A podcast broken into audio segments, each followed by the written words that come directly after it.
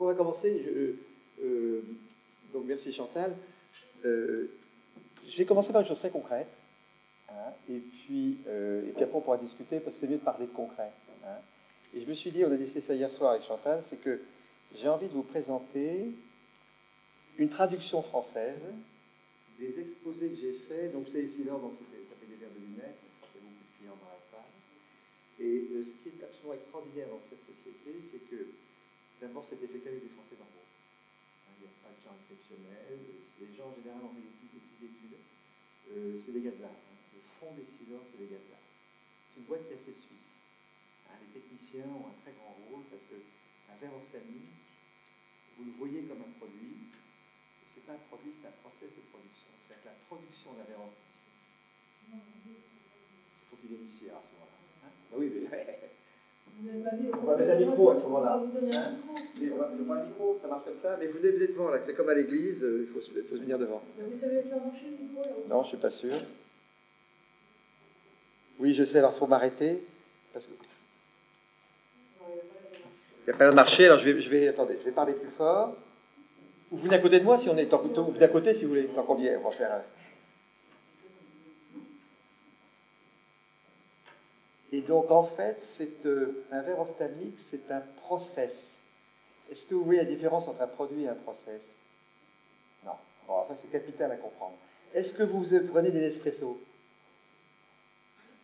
Bon. Vous avez, compris, la différence entre un espresso et un café normal? Alors, c'est qu'il y a un process. L'espresso, ce n'est pas uniquement un produit, c'est que ça vous fait le process. La machine, en fait, crée un process de production du café. Et le process, c'est aussi important que le produit. Est-ce que vous êtes au Japon, par exemple? Vous êtes au Japon? Vous avez mangé des petits croissants, des croissants au matin japonais? Ben, les croissants japonais le matin, c'est mille fois supérieur à tout ce qu'on mange ici. Pourquoi? Parce que les Japonais sont des, gens de process, qui s'intéressent aux machines font les produits. Hein? et donc un verre ophtalmique, c'est un des produits les plus compliqués à produire au monde, puisque les usinages aujourd'hui, c'est de l'ordre de... On arrive à usiner à, les 25 nanomètres. Alors, je ne sais pas si vous, ça vous dit quelque chose, que je vous l'explique. Vous savez combien un atome euh, On arrive quasiment à usiner au niveau de l'atome. On arrive à usiner à 10 atomes. Donc on est capable de... On peut faire des couches minces, de, vous avez des couches minces à 3 nanomètres c'est qu'on est capable de dire on va vous déposer trois atomes, et la couche que vous avez, c'est trois atomes. C'est pas quatre, c'est trois. Et donc en fait, c'est des produits, ce sont des, la, complexité de ce produit qui vous semble simple. J'ai levé la voix, hein, mais c'est pas.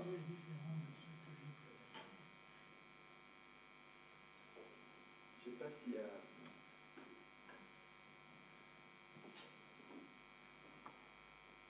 Est-ce que vous m'entendez? Non? Donc je vais parler, ou sinon vous venez vous asseoir à côté. Hein. Bon, donc c'est le, vous voyez, c'est le sujet du produit et du process, et, donc euh, euh, les techniciens qui ont mis au point les machines qui permettent de faire les verres, c'est aussi important que les gens qui travaillent sur les machines. Vous voyez et donc, en fait, c'est une entreprise qui est complètement unique en France. On est complètement des Suisses. Vous voyez les gens qui ont très bien fait ça dans le monde, c'est les Japonais et les Suisses, qui s'intéressent non seulement aux produits, mais aux machines qui font les produits. voyez et en fait, Essilor, c'est la plus grosse société de machines-outils de France. Parce qu'on a racheté les fabricants qui faisaient les machines-outils pour faire les verres. Parce que la seule façon d'améliorer les verres, c'est d'améliorer les machines qui font les verres. voyez On est jusqu'à travailler avec General Electric les diamants qui usinent. Parce que les diamants du commerce, c'est pas assez bien pour usiner avec la finesse qu'on veut. Voyez Donc c'est un truc qui, est, pour la France, c'est un, un des éléments qui est très peu expliqué, mais qui Alors c'est pour vous dire que c'est une maison qui a commencé avec des gazards, des arts et métiers qui sont des génies mécaniques. Et en fait, l'entreprise est montée. L'autre, raison qui joue, c'est que les commerçants ont été très...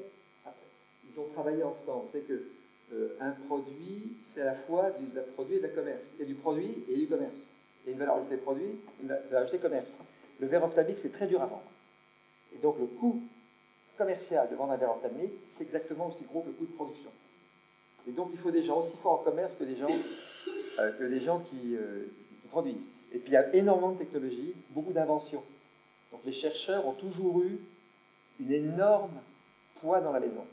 Et c'est parce qu'on a réussi à faire travailler les chercheurs, les commerçants et les, industriels en harmonie, en confiance. C'est ça qui est le secret.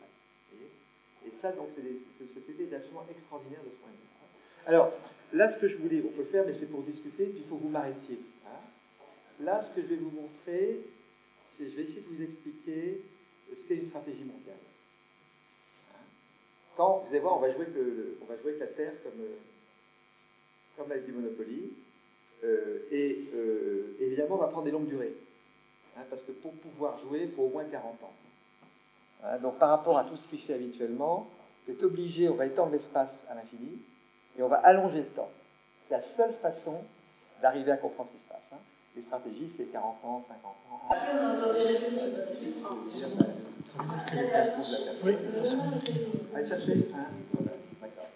Donc ça, ce que vous allez voir, c'est un exposé que je faisais à toutes les sociétés qu'on acquérait. Alors pour vous dire, on en acquiert moi, j'ai connu 150 acquisitions. On fait 150. Actuellement, on en fait une tous les 15 jours. L'entreprise a énormément grandi. Donc, quand on achète une société, ah voilà, vous entendez Donc, quand on achète une société, c'est un processus qui est très délicat parce que tous les gens qui sont achetés, bah, c'est un type traumatisme. Hein. et donc, euh, bah, il faut les faire rentrer dans la nouvelle famille. Ils perdent une ancienne, ils rentrent dans une nouvelle. Donc, moi, j'ai passé beaucoup de temps à créer le climat de confiance qui fait que les gens se sentent bien, même s'ils ont changé de papa et de maman. En disant, bah, finalement, on a gagné au change. Hein.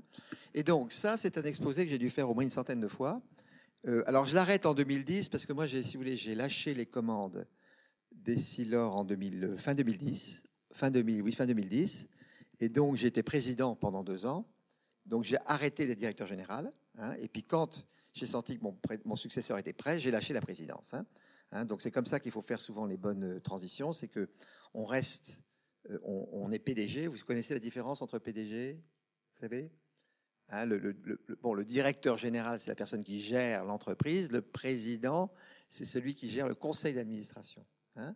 Donc, en gros, les anglo-saxons font la séparation avec d'un côté le directeur général et de l'autre côté le président. Et en gros, en France, on aime bien que ce soit le même. que la personne qui préside le comité opérationnel, le comité, le directoire, on l'appelle comme on veut, soit la même que celle qui préside le conseil. Hein. donc on a, on a chapeauté les deux.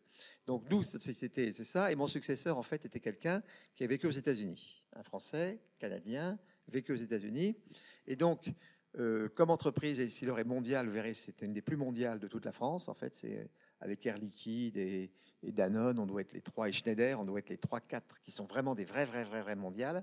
Comme mon prédécesseur connaissait uniquement l'Amérique, il fallait qu'il connaisse le reste du monde. Et comme c'est un homme de marketing, il fallait qu'il apprenne la production et le et qu'il apprenne, qu'il discute le coup avec les gars. Et donc, je l'ai laissé deux ans directeur général pour qu'il se fasse. Et puis, dès qu'il a été prêt, je vais passer à la présidence. Hein.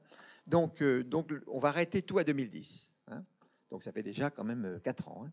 Mais ça n'a pas d'importance parce que ça va être une histoire de 73 à 2010. Alors, vous voyez ce que j'ai écrit? J'ai écrit stratégie, j'ai écrit métier, j'ai écrit culture, j'ai écrit histoire et j'ai écrit personne. Tout ça, ça va ensemble. Hein. Donc les bonnes boîtes, alors les bonnes boîtes, si vous voulez, c'est comme ça. Hein. Euh, on moi, je peux vous dire, je suis jamais cherché à faire de l'argent. Personne n'a. Alors vous allez voir, on a fait des parcours ahurissants puisque le parcours des Essilor est mieux que celui d'Apple. Hein, si vous avez mis de l'argent dans Apple ou dans Essilor, ben 20 ans après, avec Essilor, vous êtes plus riche qu'avec Apple. Et Apple, c'est champion. Donc on a été reconnu par les Chinois comme l'une des sociétés mondiales les plus brillantes des 40 dernières années. Hein. Donc moi j'ai été reçu euh, par les Chinois comme presque comme un chef d'État parce qu'on avait été choisi avec Apple. Alors je reviens sur ça parce que donc on va parler de, on va parler. On n'a jamais, moi j'ai jamais cherché à faire de l'argent. Hein. Et je vais essayer de vous expliquer comment on a monté le truc. Bien sûr, je suis très sensible. Bien sûr, je fais les comptes bien sûr, comme des ménagères, mais c'est jamais l'appât du gain qui a été le moteur du truc. C'est en gros le leadership mondial et le fait que les personnes soient bien. Moi, c'est les deux trucs. Il faut que les gens soient bien dans leur peau. Et puis, par contre, l'objectif, c'est quand même, on n'enfile pas des perles. Hein. C'est comme Roland Garros, il faut gagner le tournoi. Voilà, c'est les deux, les deux clés. Hein. Et les deux vont ensemble, d'ailleurs, parce qu'on ne peut pas gagner un tournoi si les gens ne sont pas bien dans leur peau. Hein. Voilà. Alors, euh, voilà. Alors, ça, c'est un graphique que j'ai fait. On va rentrer dans l'optique parce que. Et, donc, c'est un graphique que j'ai fait quand j'étais rentré. Donc, il a un graphique stratégique qui a, pendant 30 ans, il n'a pas bougé. On a, on, a, on a été sur le même schéma. Alors, vous voyez ce que c'est C'est l'optique. Donc, euh, quand je vois il est tout vieux, j'aurais dû le faire beaucoup mieux, mais vous avez beaucoup, beaucoup d'éléments pour comprendre. Vous avez euh, en bas les porteurs. Donc, les porteurs, c'est vous et moi. Hein Alors, ça, c'est un truc, il y a 40 ans, il y en avait un milliard à peu près de porteurs. Hein et Silor a un milliard de clients? Donc, on a les mêmes volumétries que Microsoft ou qu'Apple en produits. Vous voyez, c'est vraiment des boîtes qui couvrent le monde de, produits. Alors, euh, au milieu, vous avez les cases. Alors, recherchez pas trop les chiffres, mais les cases, vous avez en gros, on les finira après. C'est en gros tous les opticiens. Hein, les opticiens, il y a en gros 300 000 magasins d'optique. Là, je sais pas combien il y en a. 105... Oui, oui, il y en a un peu moins. Il y en a 300 000, magasins, 300 000 points de vente. Donc ça, ce sont les opticiens. Et puis après, toute l'industrie de l'optique, il y a en gros quatre métiers. Hein.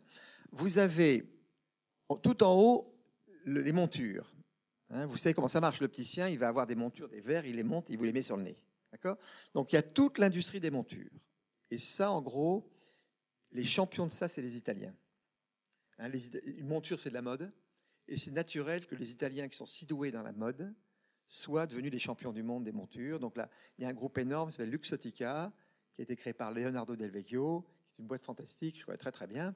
Et euh, c'était les champions des montures. Et avec les montures était le solaire. Hein. Les gens qui ont réussi dans les montures ont tout de suite rentré dans le solaire. Donc là, il y a un monde. Le deuxième monde, il y a le monde des verres. Donc ça, c'est le verre ophtalmique, c'est ça. Hein. Et alors, on, verra plus tard hein, les mots. Donc en gros, il y a le paquet des verres. Après, vous avez en haut à gauche les verres de contact. Donc ça, c'est les verres qu'on vous pose sur les yeux. D'accord? Et puis après, vous avez à gauche tout ce qui est intra-implant, euh, implant intraoculaire. Hein. Donc tout ce qui est à gauche, c'est ce qui est dans l'œil.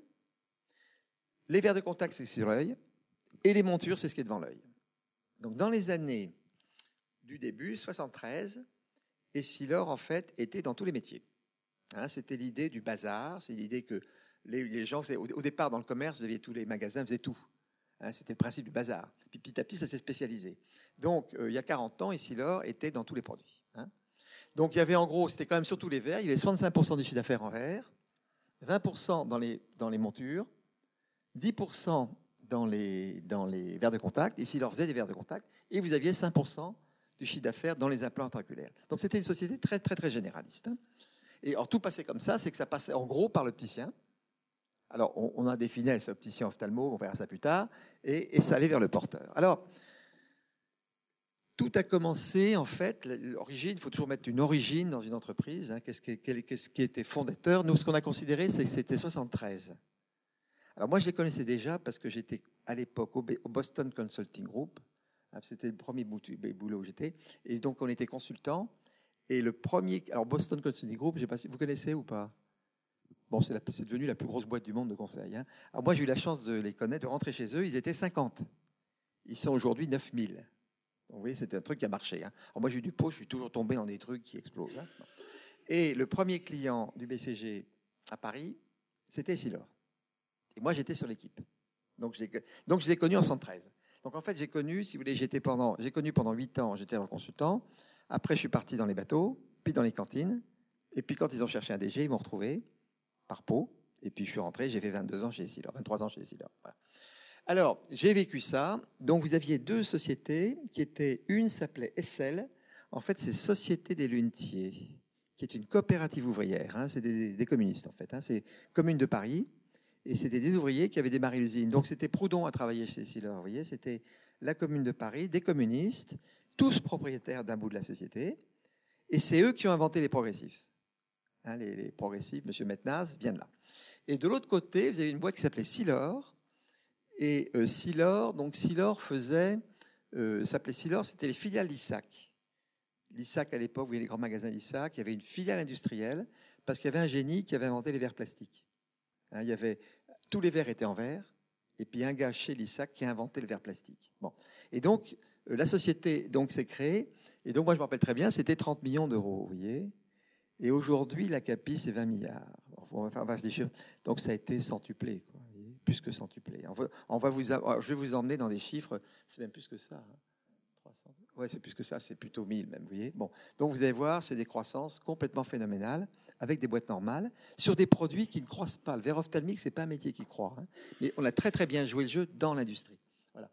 Donc en fait, il y avait, vous connaissez, les plus anciens connaissent peut-être les marques. Varilux, je pense que vous connaissez tous Varilux. Est-ce que vous connaissez Nilor? Nilor, c'était des, montures avec des fils. Elles étaient très fines. Il y avait un fil euh, qui les tenait, vous voyez, Nilor. Et du côté de, du côté de, de l'ISAC, vous aviez Orma, le verre Orma, les plus anciens connaissent, c'est les verres plastiques. Hein. et puis, il y avait les montures à mort. Une monture à mort, c'est amortisseur. Vous marchez dessus et elle ne casse pas. Voilà, hein, bon. Donc, ils avaient chacun leur petite gamme. Hein. Et on avait dit, c'est la carpe et le lapin. Parce que vous mariez un capitaliste et un communiste. Parce que l'ISAC était un seul type qui possédait tout. Et euh, l'autre, c'était tous les ouvriers qui possédaient la boîte. on a dit que ça ne marchait pas. Alors, l'ISAC était très malin. Il a vendu ses actions au cadre. Et la fille qui héritait est rentrée dans la boîte. Donc, la boîte a commencé avec 100% du capital au milieu, euh, tenu par le personnel. Donc la deuxième truc très importante, c'est que c'est une société qui est tenue par le personnel. Hein. qui est tenue par le personnel, ça change tout quand le personnel est au capital. Hein. et c'est la grande solution actuelle, évidemment, du capitalisme, c'est de remettre de redonner la possibilité au personnel d'avoir des actions. Alors, ceux qui veulent veulent pas parce qu'ils ont peur de prendre des actions, ils prennent pas les actions. Ça, c'est pas un problème. Mais après, il faut pas pleurnicher. Hein. Puis une fois qu'on n'a pas les actions, on touche pas aux bénéfices. Alors je vais être un petit peu hard exprès, hein, mais on touche au bénéfice si on a les actions. Parce que le bénéfice est purifié par la prise de risque. Si j'ai pris du risque et que ça marche, c'est normal que je touche. Hein, la prise de risque, en fait, c'est ça qui ennoblit le profit, qui fait quelque chose de magnifique. Vous voyez bon. Mais on ne peut pas toucher au profit. Euh, par exemple, quand Sarko dit euh, j'augmente l'intéressement, c'est de la spoliation. Parce que quelqu'un qui n'est pas dans l'entreprise décide arbitrairement de transférer le profit, c'est du vol hein, je vais aller assez loin hein, parce que je vais défendre mon petit truc. Hein, bon. Et donc, euh, alors ils ont écrit un texte. Et moi, j'y ai assisté puisque c'était écrit en 60, c'était écrit en 75. J'ai assisté au truc. et je peux vous dire que le texte, il reste toujours valable. Alors, en fait, ils ont dit, c'est une association de personnes. Donc, oui, c'est des personnes. L'entreprise, c'est des personnes. Elles sont responsables. Alors, moi, j'aime bien le mot responsable parce que dans le business, il faut des gens responsables. Hein. Alors les gens qui veulent pas prendre, il y a des tas de gens qui veulent pas prendre de responsabilité. Et moi je dirais pas de problème. Mais quand vous rentrez dans une entreprise et que vous êtes au capital, eh ben vous prenez des responsabilités. Alors moi je pense que l'être humain ne se développe que dans la prise de responsabilité. D'accord? Mais ceux qui veulent pas, pas de problème. Simplement, hein, bon. Alors, elles sont associées au capital, vous voyez, la notion d'association, dériseuse de s'unir ensemble. Alors, il y avait le mot unir, il était dans majuscule. Donc il y a la notion d'unité. Une entreprise, c'est un endroit où on peut être unis. Pour construire ensemble leur destin, donc l'idée c'est quand on a le capital, on décide. Donc on n'est pas une petite feuille, euh, on peut quand même décider un peu. Alors comme c'est des gens malins, ils disent autant que faire se peut. Parce que vous allez voir que plus vous grandissez, plus vous dépendez de l'extérieur. Quand on est petit, on peut se contrôler, mais dès qu'on devient gros, on dépend de l'extérieur. Donc il faut apprendre à dépendre de choses qu'on ne contrôle pas. Hein. vous verrez, vous êtes tous pigés. Et donc, l'activité économique et sociale, c'est l'entreprise. Et les valeurs, ça c'est plus intéressant, vous avez la confiance. Alors, la confiance, ça commence par quoi? Et, donc, vous savez, quand on faisait des acquisitions, moi, je passais mon temps à ça parce que quand les gens ont compris que ça marche comme ça, ça change la boîte. Donc, on dit la confiance, c'est le respect de la personne. Donc, voyez, respect de la personne et la culture du dialogue. Alors là, les mots, c'est capital. Hein. Euh, nous, on est intransigeants sur les mots et on a interdiction de jouer avec les mots tous les gens qui s'amusent à jouer avec les mots, alors là, hein, et donc il y a les dictionnaires. Moi, j'ai passé mon temps à faire des dictionnaires. Quand on achetait les sociétés, on s'amusait à refaire les dictionnaires pour être sûr qu'on se mette d'accord sur les mots. Alors, inutile de dire actuellement, tout le jeu consiste à tout casser les mots. Et une des destructions de la France actuellement, c'est qu'on a détruit le vocabulaire. Alors, si ça vous amuse, on va commencer à pouvoir discuter. On a détruit les mots. Hein. Alors, ça a commencé, à mon avis, avec Cohn-Bendit en 68. Hein. C'est lui, c'est le premier qui a joué avec les mots. Euh, donc, culture dialogue, et, donc il faut le, la mot. Quand par exemple vous voulez équiper une entreprise, il faut que quand quelqu'un donne une parole, il faut approuver. On a, des commerçants, par exemple, qui avaient fait des erreurs de prix, et eh bien on perdait jusqu'à 2 millions de dollars pour honorer la parole. Parce que si la parole perd sa valeur, on ne peut plus construire la confiance. Et ça apprend personne à, faire gaffe quand il parle. Parce que quand on sait qu'il parle, c'est pas un jeu. Et si vous n'avez pas instruit cette discipline, je peux dire que vous pouvez commencer à pédaler, vous n'arrivez pas à travailler. Donc moi, je suis toujours parti sur des choses complètement de base. hein. Alors ça, je peux dire que le monde entier comprend ça. hein. Vous discutez avec des Chinois, ils pigent tous, des Japonais pigent. Ça, c'est complètement universel. hein. Donc on va parler aussi beaucoup de l'universalité et de la spécificité. va en parler beaucoup ça. Puis après, vous avez le métier. Alors le métier, vous voyez, je parle pas de travail, je parle de métier. Et la différence du métier, vous voyez la différence entre métier et travail? Le travail, c'est euh, sécable. C'est indifférencié. hein. Alors que dans le métier, vous accumulez un savoir-faire. Le métier, c'est un ensemble de tâches. On peut améliorer le métier. Il y a un effet d'expérience. On transmet un métier au successeur, vous voyez Donc, on n'est pas dans un... on travaille pas, on a un métier. Un métier, c'est une dignité. On travaille, on peut pas gagner sa vie. Avec un métier, vous pouvez épargner grâce au métier. Dans le travail, vous êtes un prix de marché. c'est le métier qui est important, hein, d'accord? Et on s'est mis en bourse. hein. La boîte était, alors la boîte était contrôlée au départ. En, euh. Alors, on, va, on va parler beaucoup d'argent. Euh, bon, les, les augmentations de capitalisation. Alors, je vais montrer des papiers logarithmiques. Vous voyez, 1 à 100 et 100 à, 100 et 1 à 100 et 100 à 10 000. Donc, l'entreprise a tellement grandi qu'on peut pas mettre l'entreprise sur des papiers normaux parce que c'est que des courbes comme ça. hein. Donc, bon, on a mis en bleu le chiffre d'affaires, on a mis en rouge les résultats, et en, vert les résultats, et en rouge la CAPI. hein. Donc aujourd'hui, la CAPI doit être 18 milliards d'euros à peu près d'ici lors. hein. Vous voyez, donc c'est, pour vous d'ailleurs de grandeur, c'est, c'est 10 fois Peugeot, vous voyez, c'est deux fois Saint-Gobain, vous voyez, comme boîte. Une boîte qui est partie zéro. Donc c'est, une, c'est pas les plus grosses CAPI. Les grosses CAPI, c'est Sanofi, c'est de l'ordre de 100 milliards de, vous voyez, c'est 50-100 milliards, L'Oréal c'est 70-80, vous voyez, Danone c'est une trentaine, Schneider c'est une trentaine, et Silor c'est une petite vingtaine, vous voyez. Puis bon, après les boîtes, c'est plutôt pas mal, c'est 5. Donc c'est parti zéro, c'est parti zéro, ça qui est extraordinaire. Et vous voyez que la bourse, on tape dessus, la bourse est très réaliste. Vous voyez qu'il y a un paralyse complet entre le rouge et le, et le vert. Et donc ça, vous allez voir, c'est très important, c'est le price earning. Hein, c'est le rapport qui est entre la valeur de l'entreprise et les bénéfices. Donc la bourse est très logique, hein, elle suit le résultat net. Alors raisonner ça, c'est très important à comprendre. hein. Voilà. Et donc je vais vous emmener, comment est-ce qu'on a pu, avec des Français normaux, dans un métier qui ne croit pas, comment est-ce qu'on a réussi à faire ça hein? Alors oui, alors on parle beaucoup d'argent, vous allez voir. Euh, si Mitterrand avait pris la décision de passer en capi au lieu de faire la retraite à 60 ans, je pense qu'on économiserait au moins 100 milliards à peu près par an, l'État. Parce que le ne pas avoir joué sur la bourse et avoir dit répartition, répartition, etc., c'est un, un coût, je l'ai calculé, c'est un coût au moins à 5 mi- 100 milliards par an à peu près. hein. Alors écrit un bouquin, vous, aurez, vous pourrez lire tout ça en septembre. Euh, alors l'action, vous voyez, elle a fait, l'action a commencé à 0,25. En 2010, elle est à 47 et aujourd'hui, elle est à 80. Alors, vous voyez, donc si vous pariez dans Essilor, vous, vous voyez, vous, vous multipliez par 400. Moi, j'ai connu 100 fois pendant la période. Donc je vous, vous me prêtez un 1, je vous en rends 100. C'est comme dans l'Évangile. Donc c'est un truc dans lequel il faut réfléchir parce que ça règle tous les problèmes de retraite. hein. Vous réglez votre problème de retraite. euh, d'en- avec ça, il suffit de mettre euh, 2-3% chaque année de côté et votre retraite, c'est deux fois votre salaire de partie. Donc on touche aussi des trucs très très sérieux, c'est-à-dire qu'on c'est tout l'équilibre de la société.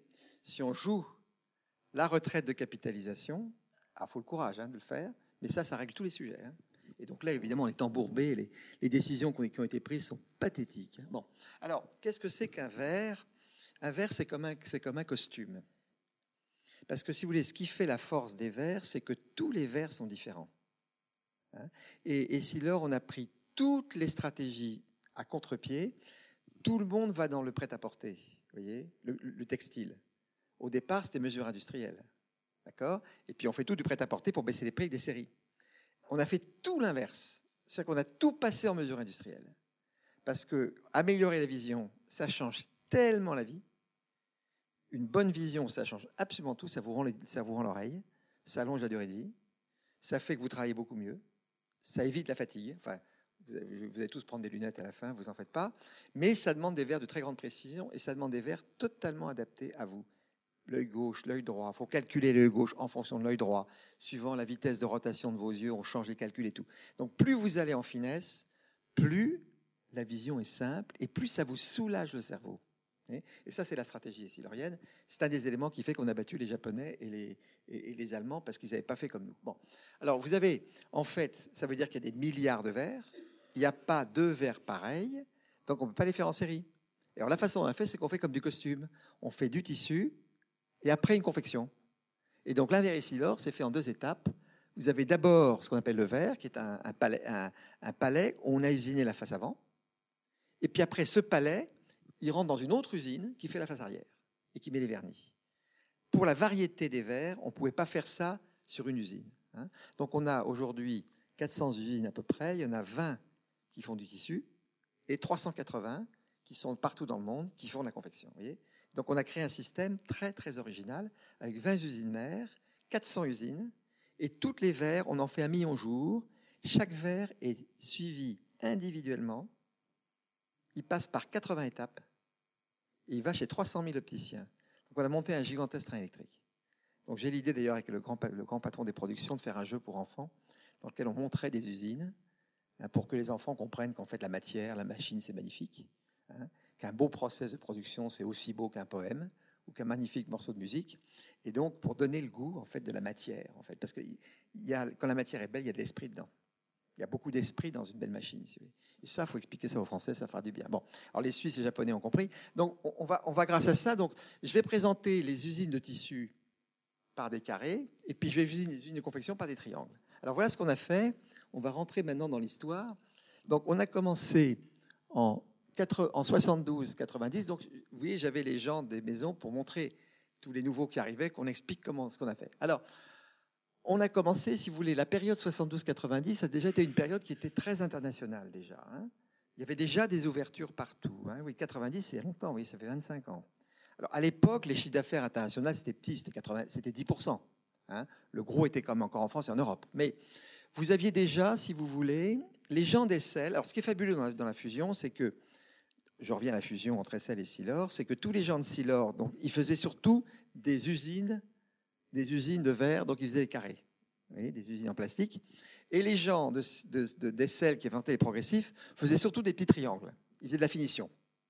Vous voyez Et donc, en fait, ils ont fait la course à celui qui plantait le plus de drapeaux partout. Ça n'a pas été une fusion où les gens se regardent en disant tu me piques mon job, etc. C'est je vais gagner ma dignité à conquérir plus que l'autre. Donc ça a été une boîte, et moi j'étais à l'époque consultant, extrêmement extraverti sur le monde entier. Donc, mais c'est il y a longtemps, c'est il y a 25 ans. Hein. Bon. Et donc, en fait, les gens de Silor ont planté des usines partout. Et les gens des Selles ont mis des petits laboratoires un peu partout. Donc, en fait, les gens, ils couraient pour aller partout. Alors, euh, donc c'était une très très grande période d'internationalisation, ça, a très très bien marché. Et moi, j'avais d'ailleurs travaillé comme consultant, on avait monté les, on fait des calculs pour faire les usines. Alors, on avait déjà des usines aux Philippines, mais c'est qu'on avait déjà délocalisé. Il y a 25 ans déjà, on délocalisait les usines françaises pour aux Philippines. Pourquoi on les faisait? Parce que vous allez voir, il y a une JV Oya. Alors Oya, on va beaucoup en parler. C'est le japonais, c'est la bête noire. Si on va dire qu'on est fédéraire, et là c'est Nadal. Donc tout va s'expliquer par une bagarre. Ça va être 40 ans de bagarre avec un japonais. Toute l'histoire des Silors, c'est un japonais et, et Silor, 40 ans de bagarre. Et, tout s'explique comme ça, hein, par une concurrence terrible avec le meilleur japonais. Bon. Et, euh, donc voilà, voilà un peu la première vague d'internationalisation. Alors après, ce qui s'est passé, excusez-moi, on a délocalisé. Alors, qu'est-ce qu'on n'a pas entendu à l'époque euh, Évidemment, tous les, tous, les, politiques, les philosophes, les curés, évidemment. heureusement qu'on a les évêques a dit surtout faites pas ça, c'est dégueulasse, etc. Heureusement qu'on n'a pas écouté parce que sinon, on serait pas là. Hein. Et donc, mes prédécesseurs ont eu le courage de dire non. On a de l'avance intellectuelle sur tout le monde, on y va. On a été obligé de se, de se délocaliser parce que Oya, vous allez voir tout le temps poindre, il avait commencé à faire des usines en Thaïlande et il attaquait l'Europe de Thaïlande avec des, avec main-d'œuvre 40 fois moins chères. Donc les prix étaient 5 fois moins chers. Donc si on n'avait pas été en Thaïlande, on était en faillite. Donc évidemment, on a mis des usines à côté des autres pour concurrencer. Hein. Donc il y, a une, bagarre terrifiante. On va beaucoup parler de délocalisation. Bon, pour moi, évidemment, c'est pas le PDG qui délocalise, c'est le client. Hein. Euh, donc les hommes politiques disent le salaud de PDG qui délocalise. C'est évidemment, on a tous des textiles achetés en Asie, donc c'est nous qui délocalisons les usines. Hein. Et quand on n'explique pas aux gens que c'est nous qui délocalisons, c'est pas les consommateurs, c'est le consommateur, c'est pas le, PDG. On infantilise les gens. Hein. Bon, donc ça en France ça marche. Dans les autres pays c'est pas pareil parce qu'ils sont un peu plus développés que nous. Alors on a eu un moment qui était terrible, c'est un moment donné où les résultats ont commencé à s'effondrer. Donc vous voyez, ça croissait très très bien. Et dans les années 90-91, il y a eu des chutes de résultats avec des chutes de capi. Hein. bon. Alors, qu'est-ce qui s'est passé à ce moment-là? Moi, je connaissais bien, donc j'ai été appelé par le conseil et je leur ai dit écoutez, c'est pas compliqué. On a une situation concurrentielle qui est pas tenable. Hein. Alors, il y a des possibilités de s'en tirer, mais ça tiendra pas la route.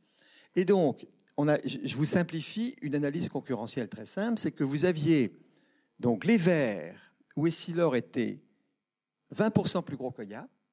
Et vous verrez qu'Oya croissait beaucoup plus vite que nous. On avait les montures, on était le quart de Luxottica, quatre fois plus petit. Donc oui, on est Peugeot par rapport au Volkswagen, par exemple. On avait les verres de contact, où on était six fois plus petit que les champions qui étaient des laboratoires pharmaceutiques. Et on avait les implants intraoculaires, et pourtant on avait inventé les implants progressifs, des produits fabuleux, mais on était dix fois plus gros, dix fois plus petit que le leader mondial. Et donc, grande réunion conseil, on a dit si on continue comme ça, on est foutu. Il n'y a qu'un seul truc, on a la moindre chance de s'en tirer, c'est les verres, mais il faut tout enlever. Parce que ce qui se passait, c'est que les pertes, on perdait de l'argent dans les produits et ça empêchait les verres de croître assez vite. Donc il a fallu se couper le bras. Donc on s'est enlevé un tiers de la boîte, en fait, mine de rien. Hein. Alors ça, ça a été fait par des ventes et par des arrêts. Et donc on s'est concentré complètement, uniquement sur un métier. Donc on a enlevé un tiers de la boîte. Hein. C'était une période pas très facile. Et donc le conseil a dit OK. Et tous les actionnaires salariés étaient d'accord. Même ceux qui savaient qu'ils seraient vendus parce que c'est la seule façon de s'en tirer. On a dit, même si vous êtes vendu, vous gardez vos actions. Hein. Donc vous changerez de maison, mais on vous laisse vos actions pour vous bénéficier de l'augmentation du cours de bourse. Vous voyez, ça a été jusque-là. Hein. Donc c'est un élément très important. Même les gens qui nous quittaient ont gardé les actions. Et donc, évidemment, ils ont bénéficié de tout ce qui est arrivé après. Donc ça, c'est des concepts euh, économiques très importants. Alors, qu'est-ce qu'on a fait On s'est remis sur les verres. Donc, on a. On a vendu les montures. Ben, je parle trop vite. Avancez-vous, madame, avancez-vous. Je vais parler plus lentement alors. Hein je vais parler plus lentement. Bon, je parle, mais vous m'arrêtez. Pas de problème. Non, non mais c'est pas du tout. Non, non, vous êtes la jeunesse. Non, vous êtes très jeune. Non, mais je parle. Non, je parle trop vite. Je parle trop vite. Donc vous, vous m'arrêtez. Vous avez raison. Alors, on vend. On a vendu donc les montures. Bon, on a vendu les verres de contact. On a vendu tous les implants. Et puis, bon, l'entreprise s'était endettée, donc on l'a désendetté, les résultats étaient tombés, on a travaillé sur les résultats, donc on a remis la, on a remis la maison euh, sur pied. Donc c'était une période de trois ans très très dure, hein, parce que c'était jamais arrivé pendant très longtemps. Bon. Donc on a réussi comme ça à se focaliser, et donc dès qu'on a été en position, on a eu un choix stratégique très important à prendre. Euh, c'est que nous avions donc, nous étions à l'époque, le chiffre d'affaires c'était 500 millions. Donc aujourd'hui, le chiffre d'affaires c'est 7 milliards et demi à peu près de chiffre d'affaires. Hein. Nous avions donc un concurrent à trois. Nous avions Essilor, qui était donc nous. Nous avions Sola. Donc Sola, c'est une boîte qui était partie d'Australie, qui avait inventé aussi les verres organiques, les verres plastiques comme nous. Avait un grand inventeur à la tête de la boîte, un véritable génie, qui est un Australien. Et puis nous avions le dur, dur, dur à cuire, qui s'appelait Oya. Oya, c'est une des plus belles boîtes japonaises. Quand vous avez un ordinateur, tous les composants compliqués, c'est Oya qui les fait. Donc c'est le Valeo de l'ordinateur, une boîte absolument splendide. Et alors les Japonais, je peux dire, ça c'est des vrais, hein, c'est des durs, durs, durs, durs, c'est, des véritables soldats, c'est une boîte admirable, je les connais très très bien, c'est très intéressant. Et alors, un Français confronté à ça, c'est pas facile, parce qu'on n'est pas tout à fait sur les mêmes talents. Hein. Bon. En, gros, ils nous battaient en production, mais on était meilleurs qu'eux en commerce. ils étaient plus forts que nous en production, on ne peut pas lutter. Par contre, en commerce, on était beaucoup plus, beaucoup plus astucieux qu'eux. Et alors, le problème qu'on avait, il était suivant. Vous voyez, on avait on ne pouvait pas taper sur les deux. On pouvait pas taper sur les deux. Alors, est-ce qu'on tapait sur Sola? Alors, Sola, en fait, il tenait l'Australie. Et quand vous prenez une carte du monde, que vous mettez en Australie, le marché, c'est la Californie. Vous mettez en Australie, oui. Donc, naturellement, vous allez là. Et donc, c'était les champions de euh, l'Australie et toute la, toute la partie ouest des États-Unis. D'accord? Vous aviez Oya. Alors, Oya était surtout toute l'Asie. Japon, Corée à l'époque. Voyez Alors la question, c'est on tape sur lequel? Alors très simple, la grande règle de stratégie, c'est faut faire des Horaces et des Curias. Hein. On ne peut pas se les prendre tous les deux. Alors ce qu'on a fait croire, c'est qu'on a fait croire à Oya qu'on attaquait le Japon et l'Asie pour qu'ils se bêtent, alors qu'en fait on a tapé sur les US. Donc il y a eu un peu de désinformation, mais la stratégie, c'est l'art de désinformer. Hein. Et, euh, et on s'est payé cela, qui était une boîte beaucoup plus fragile, et donc, on a réussi euh, à, le prendre. Je vais expliquer comment on l'a pris. Alors, ça, c'était capital parce qu'on ne pouvait pas pousser les deux en même temps.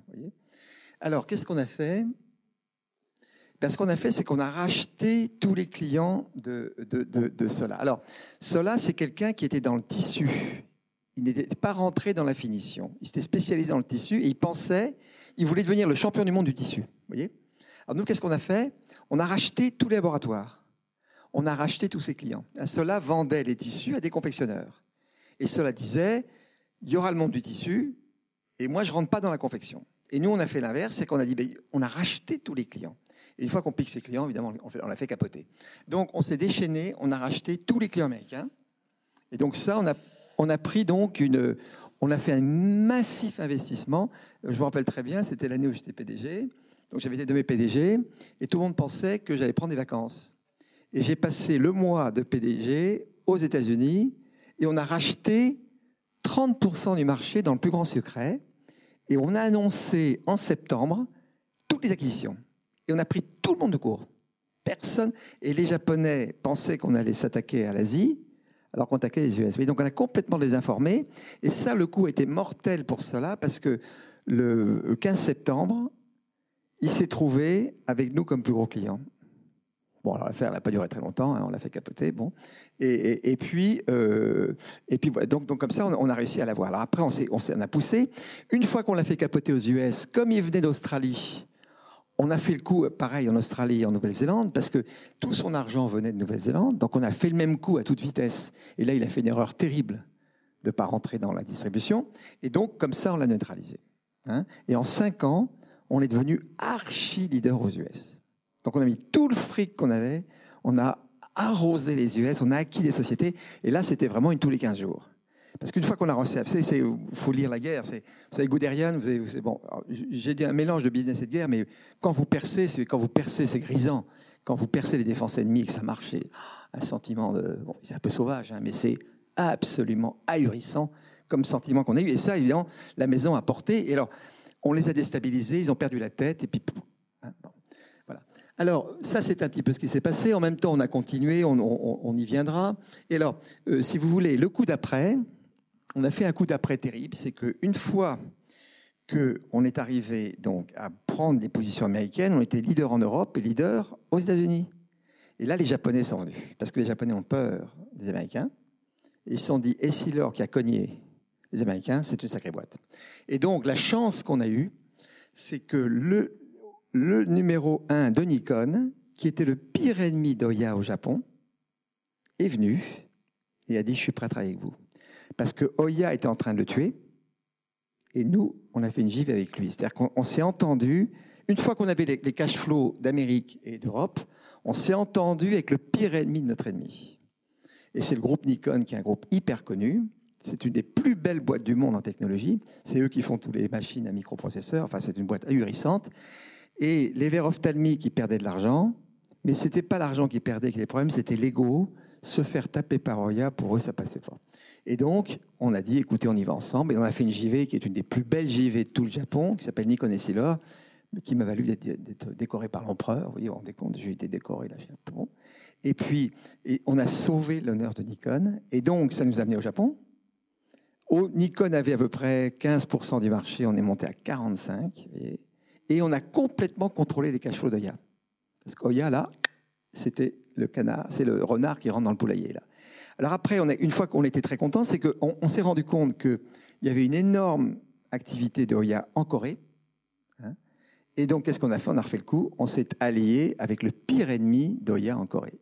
Et c'est un groupe extraordinaire qui s'appelle Samsung Trading. C'est, c'est Samsung de la, à petite échelle. C'est une boîte alors fabuleuse. Et moi, ça m'a donné la chance, si vous voulez, de, travailler avec des Japonais et des Coréens pendant 15 ans en pleine guerre. Donc quand vous faites la guerre économique avec des sociétés, que vous êtes tout le temps avec eux, c'est une façon de connaître les Japonais et les Coréens euh, extraordinaire. C'est beaucoup mieux qu'en lisant les bouquins, parce qu'on est avec eux tous les jours.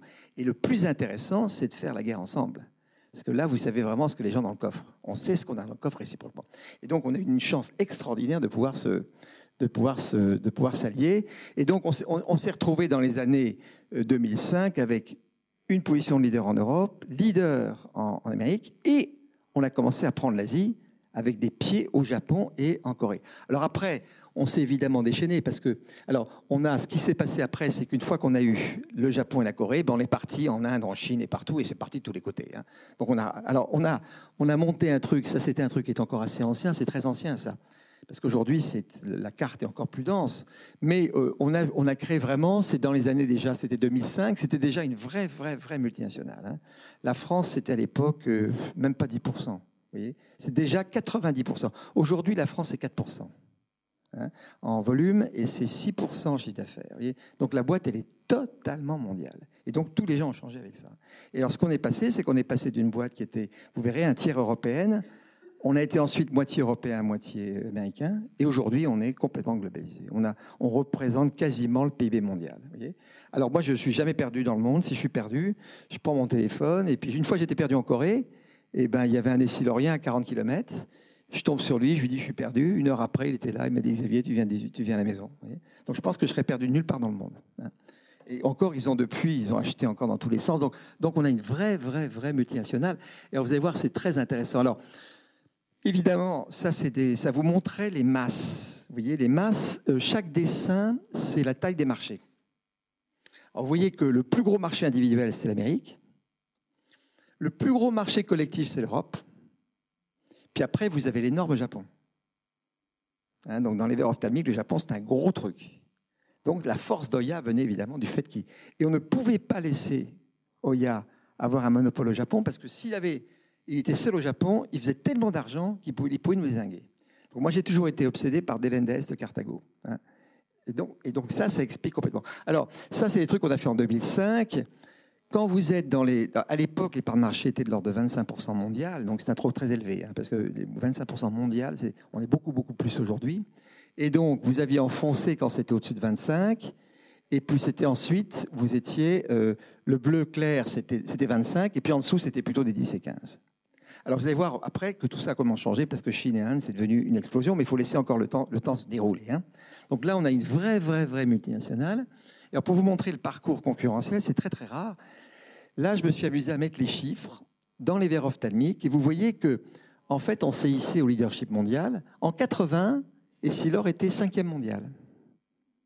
Hein Alors, en fait, les Américains ont disparu parce que la chance qu'on a eue, c'est que les proprios ont épousé des femmes très dépensières. Ce n'est pas nous qui avons mis les femmes entre les mains du proprio, mais en gros, les femmes demandaient du fric, ils ont acheté des bateaux, des tableaux et tout, donc il y a un tel dividende, les boîtes étaient à dégager. hein, bon. Et puis après, on s'est attaqué vraiment à cela, voyez. Et puis après, donc on a, creusé, et aujourd'hui, je pense qu'on doit être à peu près 7 milliards et demi. Voyez, donc Oui, mais alors j'arrête tout à 2010 parce que je suis plus président et je veux pas euh, parler. Je, je vous raconte une histoire ancienne parce que j'ai pas le droit. Ben oui, ben oui, mais j'ai pas le droit de parler. J'ai pas le droit de parler juridiquement. Je peux pas parler des. Donc je peux parler d'un Essilor ancien. Et puis, ben non, pas du tout. Dans un boîte très, très, bien. La boîte continue à très bien marcher. Et donc voilà les écarts concurrentiels. Alors si vous voulez, la, force de la maison, c'est qu'on a creusé un très gros écart avec les autres. hein. Donc on parlera de stratégie si vous voulez, mais c'est que le jeu consiste à créer l'écart avec l'autre. hein. Il y a une très grosse différence de, de prix de revient, et c'est comme ça qu'on a réussi. Et donc la solidité, en fait, c'est les parts de marché. Et si vous voulez, moi, j'ai jamais cherché à faire du fric. Le seul truc que j'ai cherché, c'est toujours être leader. Et moi, quand je pense qu'il faut être leader, il faut être trois fois le numéro 2. Si on n'est pas trois fois le numéro 2, c'est pas suffisant.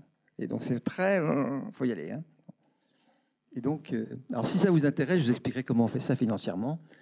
Alors après, ce qui s'est passé, c'est qu'évidemment, bon, on rentre dans tous les problèmes de fiscalité, le fait que la fiscalité de succession est terrible, bah, tout ça, ça fait que ça fout toutes les boîtes en l'air, évidemment. Et donc, en fait, avec le, sur 40 ans, bien, vous n'avez les, on, ne peut pas tenir une société en France parce que les droits de succession piquent tout. hein. Donc là, il y a des trucs. Alors, bon, on dit que c'est normal de remettre tout le monde à égalité, d'accord. Simplement, ça fait changer les boîtes. Et comme la boîte a énormément grimpé, on a été incapable de la suivre financièrement parce qu'elle est montée beaucoup trop vite. Et donc, avec la succession, le départ des anciens. Alors, il y a eu un épisode Saint-Gobain. hein, ils sont rentrés et sortis. Bon, j'en parlerai pas trop. Et puis maintenant, aujourd'hui, on, aujourd'hui, on est à 17,5 aujourd'hui. hein. Euh, le personnel contrôle 17,5% des droits de vote, à peu près. hein. Mais donc, c'est descendu de 100%. Quand il y a un droit de succession, bah, l'État pique tout. Donc ça, on a été volé par l'État. hein. Je pousse un peu, hein, mais je vous le pense sincèrement. Je pense qu'il faut complètement revoir les, les- les- toute la thé- tous les trucs de succession. Je pense que c'est en marche sur la tête. Voilà. Alors, on n'est plus contrôlé. Hein, puisque les, on n'a plus que 15% des droits de vote. Donc on est entre, en, gros, c'est des gros fonds de pension américains qui ont, mis ça. Donc en fait, ici, là, on paye les retraites des Américains. Hein. Puisque Mitterrand veut la répartition, bah, c'est les Américains qui ont profité pour avoir des bonnes retraites sans trop travailler. Mais le, personnel reste, reste l'actionnaire de, l'entreprise. Alors après, je vais vous en un petit peu, puis on, ira discuter. Vous expliquer comment on a traversé la crise. Hein. on va refaire un peu de finance. Et comme on a Roland Garros, ça tombe très très bien. Si vous voulez, dans une société, il y a deux techniques pour croître. C'est soit vous croissez avec des nouveaux produits et, des nouvelles usines et, du commerce. C'est ce qu'on appelle la croissance naturelle ou la croissance organique. Hein. L'autre technique consiste à acquérir. Vous achetez des sociétés que vous digérez. Ce n'est pas du tout les mêmes talents. Hein. Et en général, les sociétés n'arrivent pas à avoir en elles les talents d'organique et les talents d'acquisition, en général. Parce que c'est l'organique, c'est vraiment des commerçants et des inventeurs. L'acquisition, c'est des juristes et des financiers et des RH. C'est pas du tout les mêmes boîtes. Et l'un des grands trucs qu'on a réussi, c'est réussir à faire les deux. Alors moi, je dis que Federer, par exemple, c'est évidemment un cran au-dessus de Nadal, même si Nadal le bat, parce que Federer a les deux jeux. Il a le fond de cours et la volée. Hein. Et les très grands champions qui durent, c'est ceux qui ont les deux. Hein. Donc en fait, on a les deux. On, fait des acquisitions. Alors les vitesses à peu près, vous voyez, c'est qu'on fait chaque année entre 5 et 6 de croissance organique. Hein. Donc le marché, on pense qu'il croît à 2. Donc on croît trois fois plus vite que le marché. Et puis on remet une couche, on remet une couche en acquisition. Alors la technique, elle est, elle est terrible parce que comme on a en gros 30% du marché et qu'on croît trois fois plus vite, pratiquement c'est Silor qui investit toute la croissance de tout le marché mondial. Donc on est sûr de, maintenir les autres à zéro. et donc on accroît l'écart. Donc on continue à avancer. Et ça fait la solidité. Donc ça, c'est les techniques. Euh, voilà, hein. Donc c'est pas très compliqué en fait. Hein. Simplement, faut, faut le faire pendant 40 ans. Hein. Ce qu'il faut, c'est la continuité. C'est ça, qui est, ça qui est très important. Alors, on va parler un peu des verts. Comment est-ce qu'on fait de la... Je vais peut-être trop loin maintenant. On va peut-être... Euh, on va peut-être arrêter. Voilà. Hein, je propose qu'on arrête là. Hein, c'est pas la peine d'aller plus loin. C'était simplement pour vous dire comment est-ce qu'on a construit cette entreprise euh, mondialement. Voilà. Hein. Et donc, en fait, ça a été fait avec des Français normaux. Français moyens. Simplement, il y a eu une très bonne entente, je crois. Il y a eu une très grande confiance entre tout le monde. On s'est amusé comme des fous. Moi, je ne peux pas aller au cinéma parce que je dis, il n'y a pas un film qui m'intéresse autant qu'Essilor. Il n'y a que Gladiateur que je trouve plus fort. Et encore, et encore, hein, et encore. C'est comment? Ah oui, bien sûr. Non, c'est de l'amour, c'est de l'amour. C'est de l'amour, c'est de l'amour. Alors le problème qu'on a, si vous voulez, c'est que ça, si on se prête, madame, voilà. là, il faut, il, faut, il faut être un petit peu drogué. En fait, c'est de la passion. Hein, parce que le mot drogue, vous abîmez, euh, vous, vous, abîmez une passion finalement. Ça me fait mal. Dans, ben oui, mais c'est de la rage, si vous voulez. Mais alors, il faut faire les grandes choses. Si vous voulez. Alors, je crois qu'il faut pas se. Alors oui, oui. Ben oui, mais il faut pas se prêter, si vous voulez. Si vous prêtez, bon, ben on fait des trucs bien, mais les grandes choses, les grandes choses demandent de se donner. Hein. Mais c'est peut-être une drogue. Vous avez raison, peut-être, oui. Ah, mais je prétends pas avoir raison. Hein. Alors surtout, je vais vous dire, je prétends pas avoir raison. Oui, merci pour euh, cet exposé décapant. Euh, vous avez vécu une aventure extraordinaire. Aujourd'hui, voilà, aujourd'hui. Non, non, mais je, vous n'avez pas eu le temps d'y réfléchir. Et aujourd'hui, vous avez, euh, aujourd'hui, vous avez pris votre bâton de pèlerin pour expliquer euh, comment on réussit dans, euh, dans l'économie et dans l'industrie. Et donc, vous débouchez, et là, vous l'avez abordé ici ou là, sur un questionnement très politique et sociétal. quand vous dites euh, la France est aujourd'hui euh, comme un cheval obèse euh, fouetté par son jockey. Ah, oui, je lis vos textes. que je trouve que c'est plein d'humour. Est-ce que vous arrivez à évangéliser les gens qui décident dans ce pays? Ah, oui, il faut être très modeste parce que moi, j'ai fait une. Écoutez, moi, je, j'ai quand même des. Il y a des choses qui bougent parce que j'ai la chance, enfin, je disais à Chantal que j'ai commencé, j'ai fait une fondation. Ce que j'ai fait, c'est que j'ai abandonné les usufruits de mes essilors et je mets tout l'argent dans une fondation euh, pour apprendre l'économie dans les milieux politiques, d'administration, religieux, euh, euh, les, les, gens de banlieue et tout ça.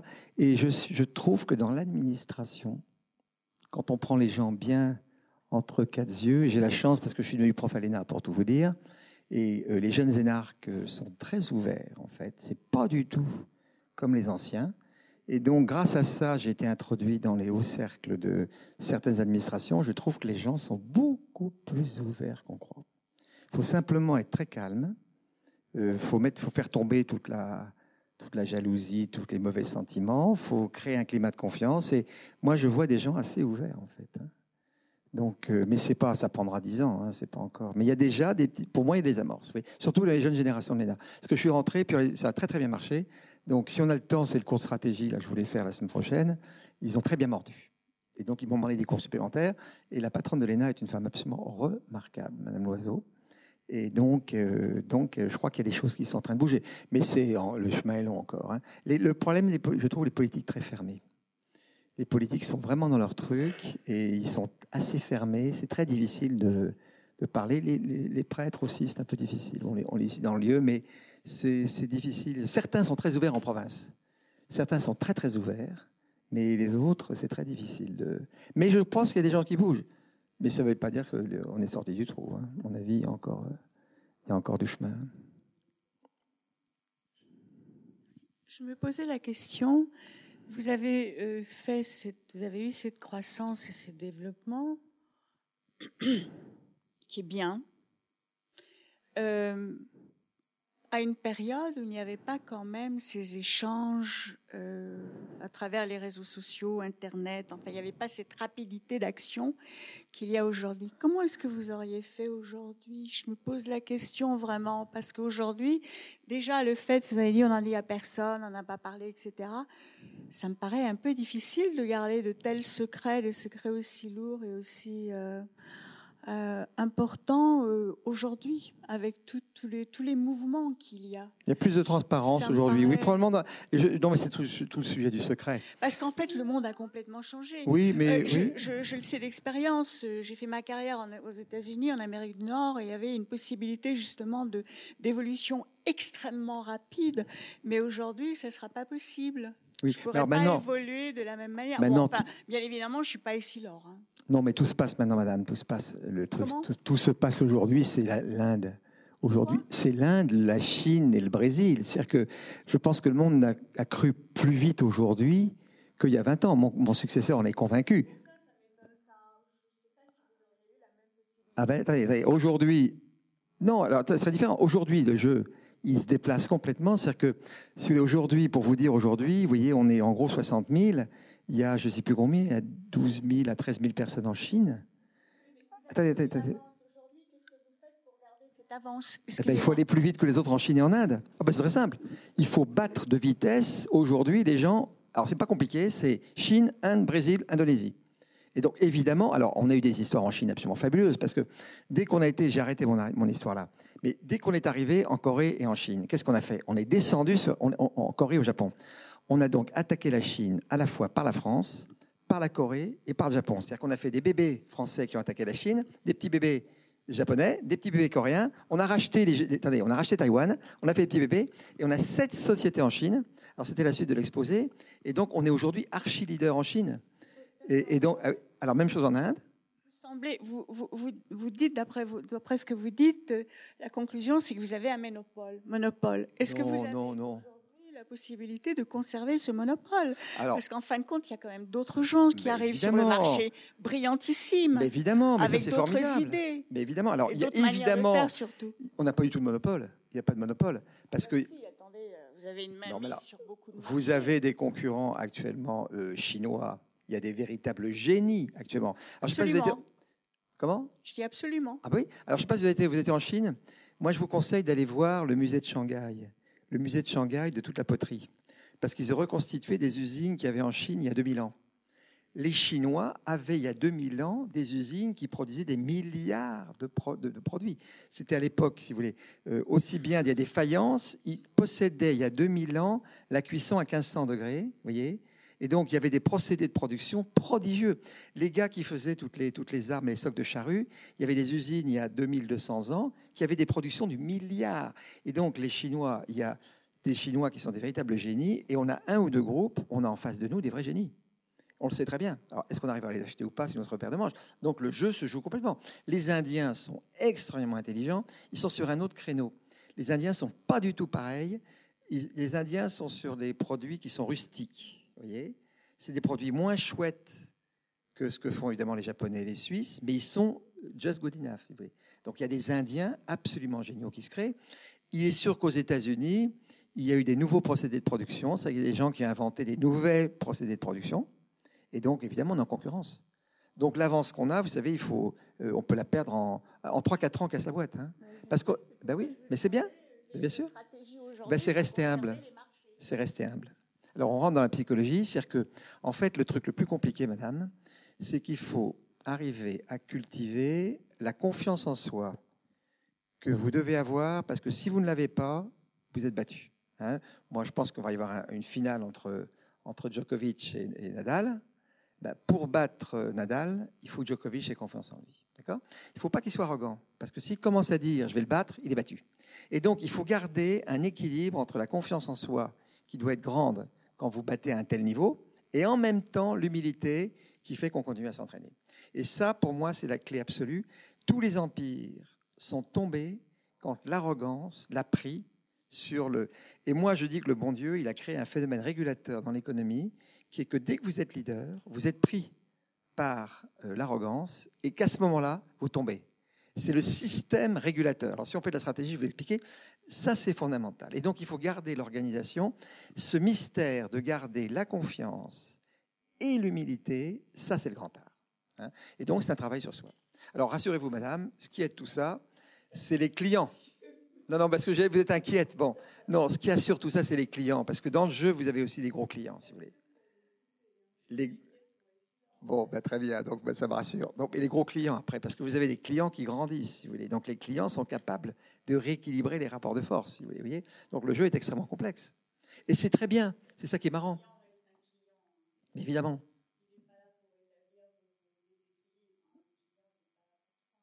Oui, bon, les gros. Voilà. Bien sûr. Bien sûr. Et donc, il vous rappelle l'humilité. Donc, en fait, le truc, enfin, le gros truc, c'est que quand les sealers avaient des petits débuts d'arrogance, on fait une année où tout le monde va voir les clients.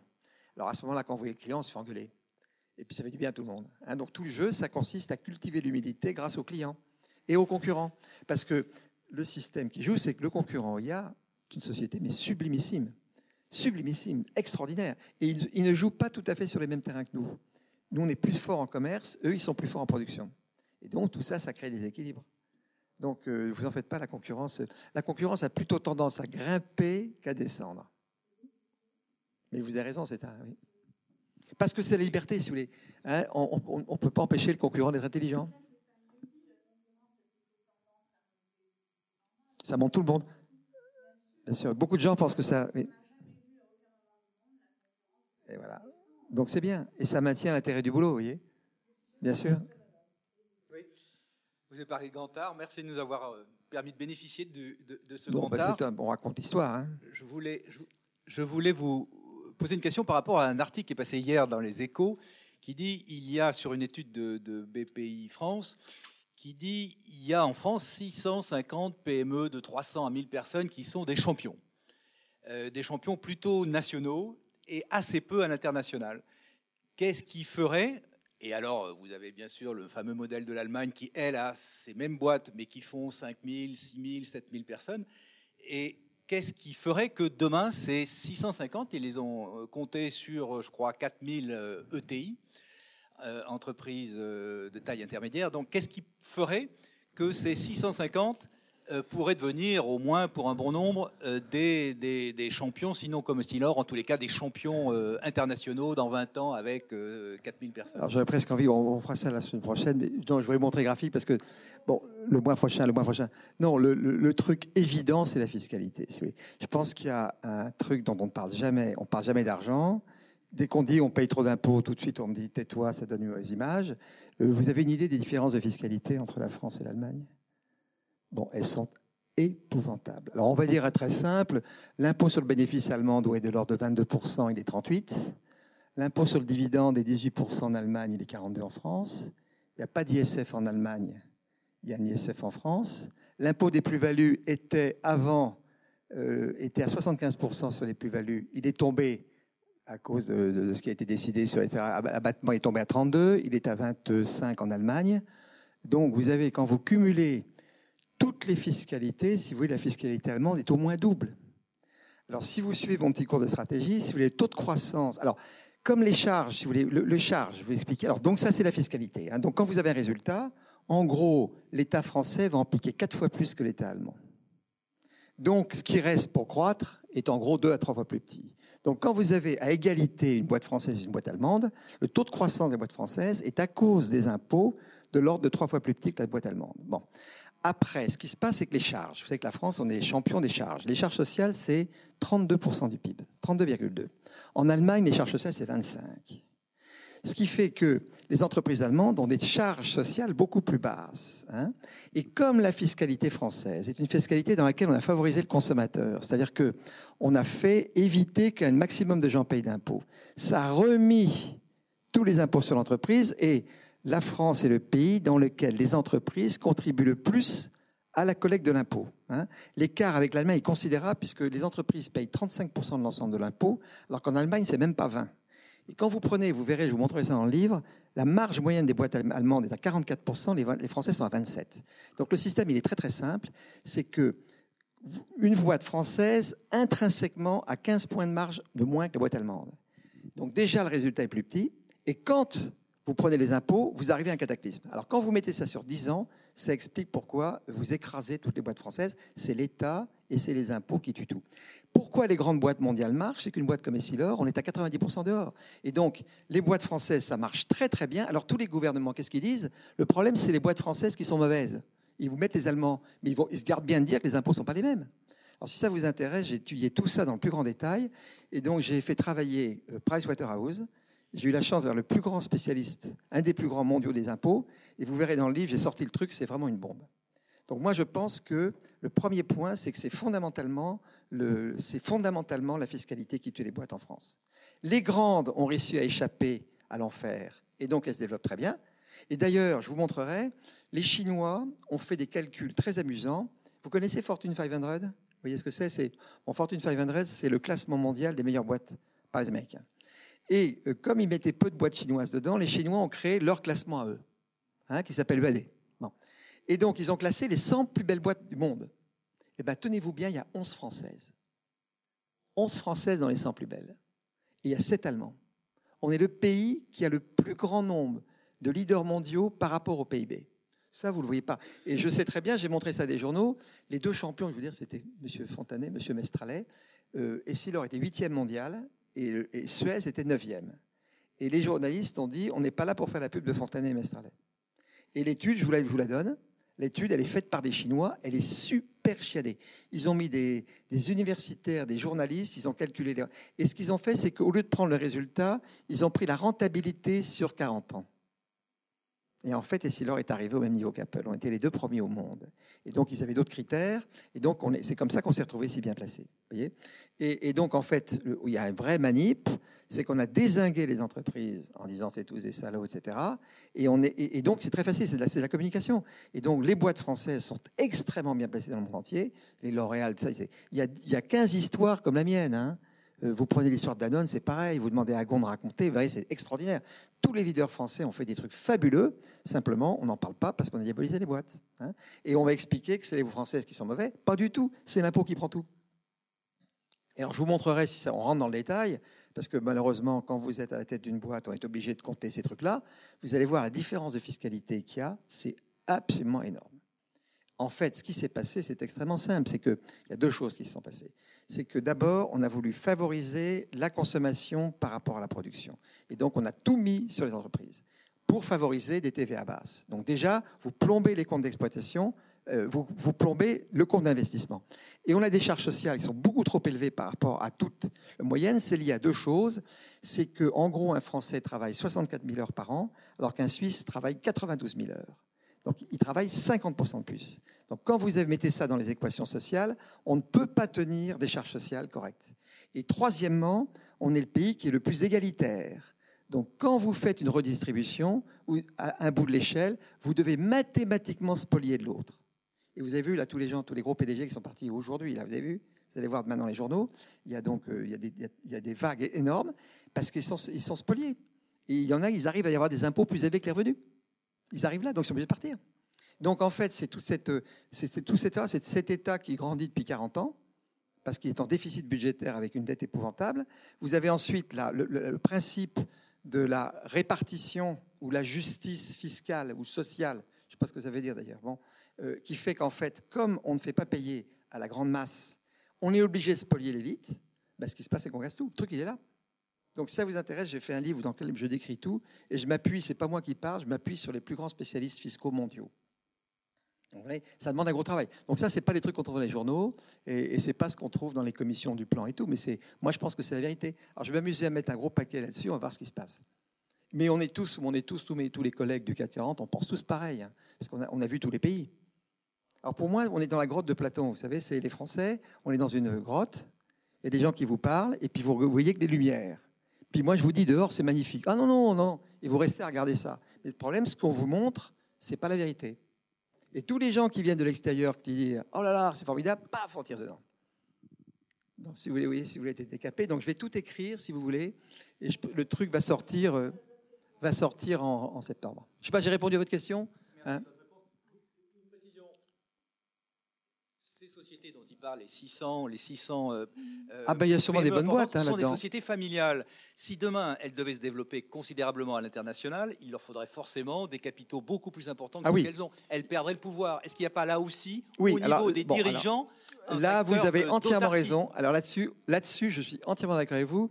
Il y a un, vous voyez, Essilor, on a perdu le contrôle de l'entreprise, mais on a gagné le contrôle concurrentiel. Donc on a préféré avoir 15% d'un leader mondial que 51 ou 60%. Alors on va faire des calculs très simplement. La boîte, elle aurait été, euh, vous voyez, quatre fois plus petite. Vous voyez? Donc là, l'erreur, alors là, il y a beaucoup d'erreurs comme ça. Il faut, c'est que l'entreprise, quand elle part mondiale, la France, c'est 4 pour 5% du PIB. Donc normalement, quand vous mondialisez, vous multipliez par 20. Vous n'êtes pas capable de tenir financièrement une boîte qui grandit par 20. Vous êtes obligé de diluer. Et c'est vrai que beaucoup de gens, pour garder le contrôle, ont freiné la boîte. Et nous, on a préféré perdre le contrôle capitalistique pour gagner le contrôle concurrentiel. Et on a, si vous voulez, les Allemands, l'erreur qu'ont fait les Allemands, c'est qu'il y avait des familles en face de nous, et les familles ont voulu garder le contrôle capitalistique. Et moi, je me rappelle, j'avais toujours proposé aux Allemands, on fait une JV avec vous et on conquiert ensemble. Ils ne voulaient pas. Parce que si on faisait une JV, ils perdaient le contrôle. Et donc les boîtes, maintenant, elles sont dix fois plus petites. On les ramasse comme on veut. donc ça, c'est un vrai sujet. Donc autant, je pense que, euh, si vous voulez, il y a le problème de l'impôt, mais je suis d'accord que le contrôle capitalistique est une erreur quand le métier est mondial. Le troisième sujet, c'est les talents français sur les talents allemands. C'est-à-dire que le français, si vous voulez, les 11 boîtes primées par les Chinois, eh ben, elles avaient toutes des traits communs. Alors je vais expliquer tout de suite, c'est que le français est désobéissant et le chinois, euh, l'allemand est discipliné. Donc dès que vous avez un métier qui demande de la discipline, l'allemand comme le japonais écrase les français. Moi je connais très bien Ghosn parce que on est tous les deux, si vous voulez, Monsieur Ghosn et moi-même, on est à la, tête des groupes où les mariages avec les japonais sont le mieux passés. Donc j'ai beaucoup dîné avec lui parce que dans tous les trucs au Japon, il nous fout toujours ensemble et puis on y va de nos petites histoires. Bon. il me racontait une histoire vachement intéressante qui est exactement le français. Ils ont, ils ont voulu faire un accord avec Mercedes. Bon, et vous savez qu'ils veulent faire des boîtes de vitesse entre Mercedes et Renault. Et donc ils ont commencé à faire un projet. Donc il y avait 30 Français, 30 Japonais, 30 Allemands. Et alors très rapidement, ben, les Français venaient pas tout le temps, les comptes rendus n'étaient pas très bien fichus, euh, c'était toujours plein d'idées, mais et alors, les Japonais Nissan sont rentrés dans euh, le projet en remplaçant les Français. Et ce projet est devenu un projet Nissan, Nissan euh, parce que nous, on est des gens désobéissants. Et Gon me disait, mais Xavier, on ne peut pas. Une grosse Mercedes, il y a tellement de moteurs que ça va être très dur d'avoir la discipline des Français. Ils vont tous vouloir inventer un truc intelligent, puis ça ne marchera pas. Il faut des Allemands. Par contre, prenez à l'inverse tous les métiers où les Français sont champions. Par exemple, travaux publics. Voyez les ponts je suis un ancien des ponts. Hein. Les Français sont, attends, ils ont fait 90% des ponts en Chine. Parce qu'un pont, c'est le génie français. Il n'y a jamais deux fois le même pont. C'est plein de calculs. Il faut pas vachement débrouillardise parce qu'il n'y a pas le même sol. Il n'y a pas un Allemand en travaux publics. Alors vous avez français. Regardez Total. Cherchez du pétrole. Il faut du génie. Euh, je ne sais pas si vous connaissez Desmarais, mais Desmarais est un vrai génie. C'est lui qui est capable, de, avec la géologie, dire tiens, on fout le trou là. Parce que c'est un mélange de calcul mathématique et d'intuition. Ça, c'est les Français. Dassault, le père Dassault, les coques d'avion, vous voyez? Les Verresilor, c'est des mélanges de. euh, les, les calculs mathématiques d'assurance ou de dérivés. Il n'y a que des Français là-dedans. Donc le français, la flotte, c'est un souk total, il n'y a aucune règle. Les Français sont complètement champions. Ils sont en train de ramasser tous les contrats en Chine et en Inde, contre tout le monde. Donc le français, il est fait pour des métiers un peu bordéliques. Euh, le français, moi j'ai travaillé avec les Japonais. Quand euh, vous avez la, situation change, alors tous les Japonais sont à terre, ils savent plus quoi faire. Ils sont tétanisés, ils bougent plus. Les Français, formidable, je fais ci, je fais ça, vous voyez On n'est pas pareil. Et donc je pense que euh, on est bon dans les métiers de service, vous voyez Et ça, c'est des métiers, vous n'exportez pas, vous vous implantez internationalement, vous voyez Alors que le, Japon et l'Allemagne, vous avez un produit, puis vous arrosez le monde avec. Donc là, il y a une petite, chance qu'ont les Allemands qu'on n'a pas. voyez Mais intrinsèquement, le mieux, c'est faire Airbus. Quand vous collez Airbus, c'est quoi? C'est les Français qui ont travaillé avec les Allemands pendant 40 ans sans se bouffer le nez. Ça fait une boîte imbattable. Imbattable. Et je pense que c'est la réponse à votre question, est là-dedans. Mais c'est pas, c'est technocratique de dire euh, je mets du capital pour faire grossir, tout ça. Attendez, ça se fait avec des gens, ça se fait pas avec du fric, tout ça. Mais je, je- je pense que dans les 650 boîtes, il y a des très belles boîtes. Mais on va arrêter les impôts. Il faut remettre les impôts à, à 20%, il faut arrêter les impôts sur les dividendes. Les impôts de succession, il faut tout foutre à zéro quand les gens laissent la boîte, l'argent dans la boîte. Il faut commencer à discuter comme un impôt. Enfin, n'importe quoi. Oui, une, Je réponds un peu trop lentement. Mais si ça vous plaît, c'est le principal. Oui, oui. Une question, donc vous êtes passionné par la stratégie, on a l'impression que c'est vraiment un jeu. Euh, et je me demandais, pour faire cette stratégie et la tenir dans la durée, au fond, il y a combien de personnes? Pas pour la mettre en œuvre, hein, mais pour la penser. Tous. Alors, si ça vous amuse, si vous amuse, je vais vous montrer. Je suis évidemment euh, passionné. Et alors, j'ai fait, si vous voulez, un cours de stratégie. Alors, c'est ce qu'on peut faire la prochaine fois. Ma règle, c'est que tout le monde est stratège. J'ai passé mon temps à faire des cours. Alors, je sais pas, vous avez un iPad? Vous n'avez pas un iPad? Bon, alors vous allez vous, vous, achetez sur Apple Store? Vous achetez des choses sur iPad ou pas? Alors, écoutez, vous- tout à fait cessante, vous prenez votre carte de crédit, d'accord? Alors, vous allez sur Apple Store et vous tapez Fontanet. Et alors, vous allez voir apparaître un truc qui s'appelle 12 clés de stratégie. Alors, je vais vous montrer. hein.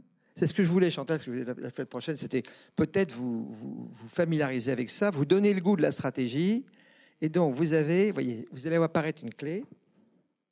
Alors, moi, ce que je vous conseille, donc c'est un cours automatique. Vous voyez les MOOC Vous connaissez les MOOC Donc ça, c'est encore mieux qu'un MOOC. C'est un MOOC à votre vitesse. C'est-à-dire que vous avez 12 leçons et tout ça, c'est des petits dessins animés, vous voyez Donc c'est le cours que j'ai fait à HEC. Alors vous voyez, vous cliquez, alors vous subissez le père Fontanet qui de temps en temps vous raconte, hein, et puis après vous tournez les slides, et donc vous avez des textes, des dessins. Et puis si vous pigez pas, vous appuyez là, et puis je vous ai mis un petit truc, vous me revoyez apparaître qui vous explique les choses. Alors en gros, vous préférez du chocolat ou du vin? Chocolat. Bon, alors vous mettez à 9h du soir, grosse tasse de chocolat, vous vous mettez dedans, et à 3h du matin, votre valeur est multipliée par 1000. Vous avez tout compris, la stratégie. Vous voyez? Je fais ça, 15 euros. Alors si vous êtes très mauvaise, il faut surtout pas le faire parce que ce sera encore pire. Mais si vous avez une petite valeur, faites ça, vous êtes formidable. Donc en fait, c'est ça que je voulais m'amuser à faire. Donc plus sérieusement, la clé chez Silor, c'est que tout le monde est stratège. Donc j'ai donné les cours de stratégie à tout le monde. On explique la stratégie à tout le monde. Chaque personne a le droit et le devoir de comprendre. Et c'est facilité parce qu'ils sont tous actionnaires. Donc ils veulent tous comprendre ce qu'on fait de leur argent. Et donc on s'intéresse à la stratégie. Et donc la stratégie, vous verrez, c'est extraordinairement simple. C'est très simple, c'est que des histoires de... Il y a trois petites choses. Est-ce que vous savez faire une règle de trois? Bon, un tableau carré, vous voyez, somme des lignes et la somme des colonnes, vous voyez Ben, Avec ça, hein, c'est pas la peine de maths, vous faites n'importe quoi avec ça. Et donc, vous pouvez tout à fait comprendre la stratégie. Il faut être capable de faire une règle de trois. Il faut être capable de classer euh, vous voyez, les lignes et les colonnes. Vous voyez un tableau carré dans lequel la somme des lignes est égale à la somme des colonnes? Vous voyez ce que je veux dire? Bah, Vous avez par exemple, je sais pas, vous avez une société qui fait quatre produits dans dix régions. Il faut être capable de d'éclater par région tous les produits et par produit toutes les régions. Puis quand vous faites la somme, c'est le même chiffre. Vous voyez? Être capable de, synthétiser. Bah, si vous faites ça, le cours de stratégie, bah, faites-le comme exercice vous ce soir. Alors vous, bon, vous donnez votre carte de crédit, mais c'est très sécurisé. Hein et puis vous achetez le truc. Alors pour cela, pour vous tous d'ailleurs. Hein et euh, j'en ai vendu 7000 en fait d'applications déjà, sans faire de pub, uniquement avec des conférences. Et vous faites ça pendant le mois qui vient et on en discute. Alors si vous voulez, vraiment, si vous voulez que la, séance prochaine soit un tabac, de toute façon, vous vous achetez des iPads. Hein. On ne peut pas vivre sans iPad. Et puis, euh, et puis faites le cours et puis on en discute. Là, on discute de stratégie. Et vous verrez pourquoi tout le monde comprend la stratégie. Tout le monde peut comprendre. Et si vous voulez, je suis fasciné par Napoléon la grande chance de Napoléon, qu'est-ce qui fait qu'il gagnait les batailles? C'est que Napoléon, la veille des batailles, il était sur le champ de bataille, il allait voir tous les corps d'armée, et il leur expliquait ce qui allait se passer le lendemain. Oui, Austerlitz, il fait le tour de tout le monde. Il dit, bien écoute, tu vois, je sais que les Autrichiens et les Russes, ils sont là, ils vont commencer là, on va faire croire qu'on refuse le combat, ils vont monter, moi vous vous mettez de côté, je vous demande d'attaquer à ce moment-là, à cet endroit-là, vous en faites pas, il y a Murat qui attaque de l'autre côté, ils vont faire ça, il y a l'âne qui les attend, on les repousse là, voilà. Et, les, Français disaient, empereur, on a compris, on sera avec toi. Et les Français, moi dans le management, je sais que ça marche, parce que j'ai managé les Japonais. Alors les Japonais, c'est des gens qui aiment l'autorité, et donc ils vont pas contester. Les Français, ils veulent comprendre, et quand ils ont compris, ils se débrouillent. Ils sont très différents à manager. Et c'est pour ça que j'ai beaucoup développé le sens de la stratégie. Parce que c'est ça l'essentiel euh, du management. Alors après, l'Américain, il aime bien qu'on explique. L'Américain, il est un entre... Il est entre le... Vous avez les Japonais, les Japonais et les Allemands, c'est vachement pareil. Les Suisses aussi, oui. Les Suisses sont extrêmement précis, les Suisses. Ils ont un sens, ils sont très disciplinés. Ben, c'est les meilleurs du monde. La Suisse, c'est le pays qui est le, plus, pays le plus puissant du monde, enfin le, le plus fort du monde actuellement, à mon avis. La Suisse, c'est les meilleurs, de très loin. Mais ils sont du, côté, euh, du, côté, euh, du côté japonais, ils sont très disciplinés. Les Français sont très foutoirs. Mais les Français, quand on les met sur les terrains où ils sont bons, ils sont imbattables. Travaux publics, ils sont imbattables. Vous voyez là Oui. Donc voilà, donc vous êtes une stratège. Et donc mon truc, c'est tous stratèges. Tous. Tout le monde est stratège. J'explique pour que les gens comprennent et après on se débrouille et on suit. Mais comment est-ce que les gens, qui finalement, comment se définit cette stratégie? Avec peu de personnes en état-major, avec ah une sorte de participation? Des va-et-vient, des va-et-vient. Enfin, non, il y a eu des grandes. Non, le grand moment stratégique, ça a été d'arrêter toutes les lignes de produits. Bon, là, je dois dire, j'ai eu un rôle à l'époque, on n'en parle pas trop maintenant. On peut en parler, ça s'est passé il y a 30 ans.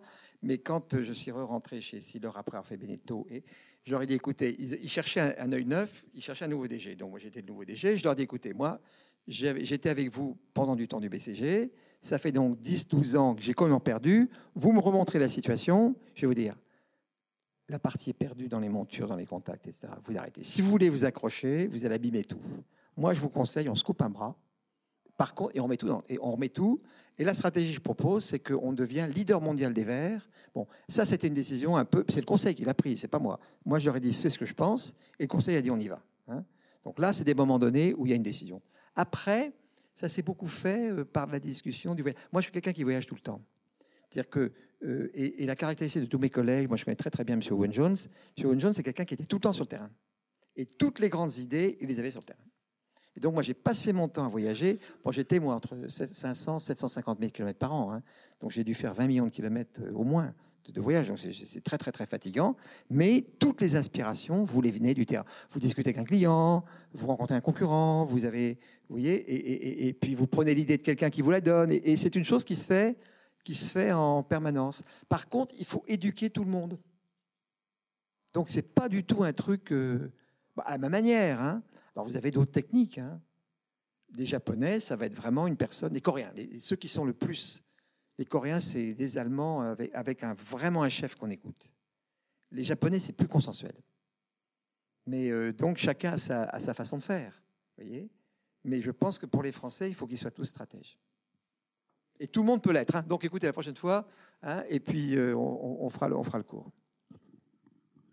Bon, bah écoutez, euh, merci à tous. On, on vous retrouve, euh, on se retrouve le 2, le 2 juillet. Très bien. Bon, bah écoutez, si vous pouvez prendre les cours de stratégie, ça, ça changera le braquet. hein. Donc, tous un petit Apple, euh, et puis ça changera de braquet, là.